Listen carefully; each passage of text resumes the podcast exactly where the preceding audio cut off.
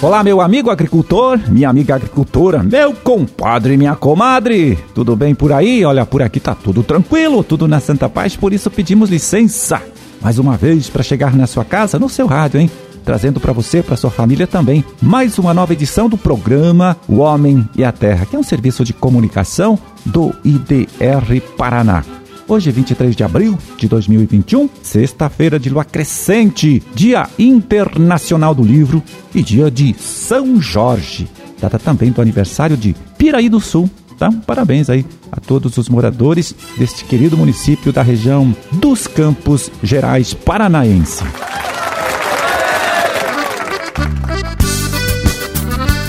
E sem perder tempo, vamos chamando aqui a participação do pesquisador Teoclésio Garbulho, que vai apresentar para gente duas variedades de milho desenvolvidas aqui pelo IDR Paraná e que são boas opções aí de cultivo para a agricultura aqui do nosso estado. Vamos ouvir.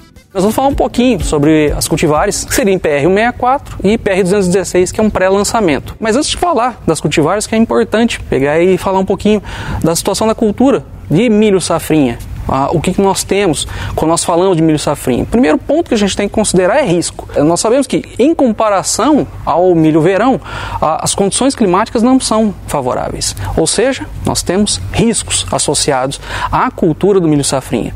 Em havendo risco, à medida que vai avançando o período de plantio, maiores são os riscos. Então, a utilização dessas variedades, no nosso entender, é para minimizar ao máximo o risco do produtor. Ao passo que nas melhores épocas de plantio para o milho safrinha é recomendado, obviamente, um alto investimento, trabalhar com híbrido simples, alta tecnologia. À medida que você vai entrando nas zonas de risco do milho safrinha, aí cabe a entrada com materiais onde o investimento acaba sendo menor. Por exemplo, ao invés de pagar 500 a 800 reais no híbrido simples, você consegue trabalhar com uma variedade de polinização aberta ao custo de 120 a 130 reais. Então, na largada do plantio, você já sai com um diferencial. Obviamente, quando a gente trabalha em questão de grãos, as variedades têm um teto produtivo abaixo dos híbridos simples. E isso é o que nós falamos que se compensa na questão de uma minimização de risco em virtude de uma possível intempérie. Por exemplo, alguma geada que possa ocorrer, ou um veranico em período de florescimento. No caso dessas informações, falar diretamente das variedades a 164 e o IPR 216, falar primeiro da parte de grãos. Os dois materiais têm alto potencial produtivo quando se fala em variedade de polinização aberta, sendo que o 164 já está aí há quase 8, 9 anos no mercado. Ele é plantado desde o Paraná até Mato Grosso, Rondônia, para vocês terem uma ideia. Tem uma boa sanidade foliar, além de que, como nós já dissemos, com um custo menor associado, você tem um menor risco no trabalho com esse material no período de safrinha. Já o IPR 216, que é um lançamento e por ser um lançamento, obviamente, nós esperamos com o melhoramento que o teto seja superior ao IPR 164 em termos de grãos. Só que além do teto superior e de uma sanidade foliar muito melhor, sanidade de espiga também, sanidade de como, esse material tem se destacado muito para a questão de silagem. Quando nós falamos de silagem, uh, nós buscamos materiais que, obviamente, representem alto potencial produtivo de matéria verde, no caso da silagem de planta inteira. E é isso que o IPR 216 se destaca. Quando nós falamos em grãos, há um diferencial de produção, quando a gente fala de híbridos simples e variedades. Quando nós estamos falando de silagem, esse diferencial praticamente inexiste na silagem de planta inteira. Então, no caso, ao invés de você trabalhar com um material custando em torno de 500 a 800 reais para silagem, você consegue, com o mesmo teto produtivo, gastar apenas 130 reais para preencher o seu hectare. Essas são as novidades que nós temos para trabalhar. IPR 164 e 216, ambos muito bons para a produtividade de grãos, minimizar risco na safrinha e, no caso, para a produção de silagem, o IPR 216 vem com uma forte apelo nesse caso, tanto em teto produtivo, sanidade foliar e custo associado.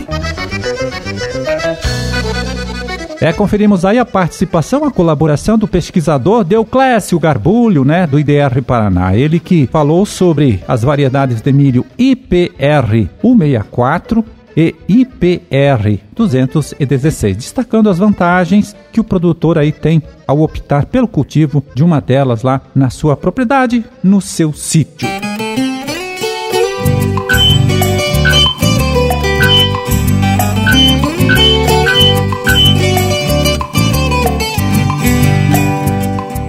Bom, e agora para saber como vai se comportar o tempo nesses próximos dias aí, aqui em nosso estado, nós vamos chamar a participação do agrometeorologista Luiz Renato Lazinski. Vamos lá, Lazinski, conta pra gente. Olá, Marildo. Olá, amigos do programa Homem e a Terra. Estamos aqui novamente falar um pouco de clima, não é? Tivemos aí mais uma semana de tempo bom, tempo firme.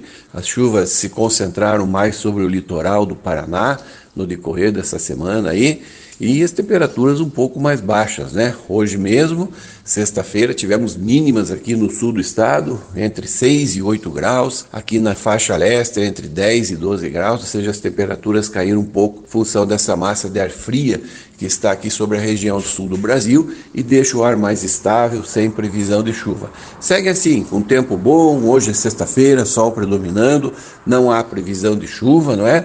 Amanhã, sábado, o tempo já começa a mudar. A maior parte do dia ainda teremos o sol predominando, mas a partir da tarde a nebulosidade aumenta bastante e já há chance de algumas pancadas de chuva, principalmente entre o sul, sudoeste e algumas áreas do oeste do Paraná, em função da aproximação de uma nova frente fria que é o estado. Nas outras áreas, tempo firme, tempo bom, o sol predomina, não é? E no domingo aí sim, nós teremos essa frente fria passando aqui pelo Paraná, o céu fica mais nublado, encoberto. Aqui no leste e no norte ainda pode ter alguns períodos de sol pela manhã, mas nas outras áreas a nebulosidade já é bem maior durante o dia e pancadas de chuvas ao longo do dia, não é? Mas pancadas de chuva muito isoladas, tá certo? A chuva que deve ocorrer na passagem dessa frente fria, a exemplo das outras, são chuvas bastante irregulares, chove mais num canto, menos no outro. Algumas áreas do estado novamente devem passar sem chuvas, não é? Os maiores volumes na passagem dessa frente fria de domingo devem se concentrar mais no extremo oeste do Paraná, naquelas áreas ali na beira-lago e também no litoral. As outras áreas chove muito pouco. A partir de segunda-feira, aí sim essa frente fria se desloca para o sudeste, ainda mantém o céu com bastante nebulosidade entre o norte do Paraná e leste. Nas outras áreas o sol predomina e o tempo firme. Pode até ocorrer alguma chuva leve, garoa, principalmente nessa faixa leste do estado. E terça-feira em diante, aí terça, quarta, quinta, até o próximo final de semana, o tempo permanece bom, tempo firme, não há previsão de chuva e o sol predomina em todo o estado do Paraná, não é? Então, nós estamos precisando, principalmente as nossas lavouras, o milho safrinha, que vem sofrendo bastante, Marildo, mas infelizmente, como nós temos falado, essas frentes frias têm uma passagem rápida pelo estado, as chuvas são muito irregulares e volumes muito baixos. Essa também não é diferente, vai permanecer assim com poucas precipitações, digamos assim, não é?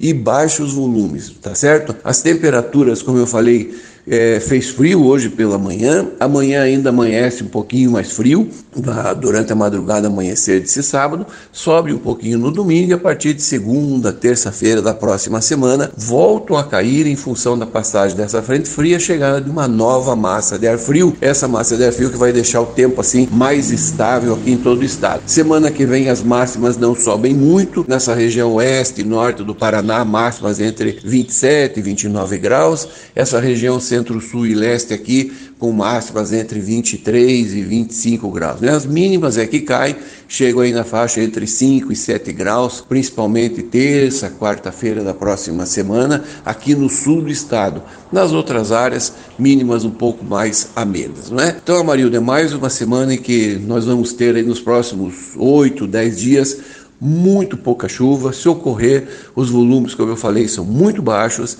e vão ser chuvas muito irregulares. Marildo, um grande abraço a você e um bom final de semana a todos. Valeu, Lazinski. Olha, muito obrigado. Um forte abraço para você também. Bom final de semana e até a próxima terça.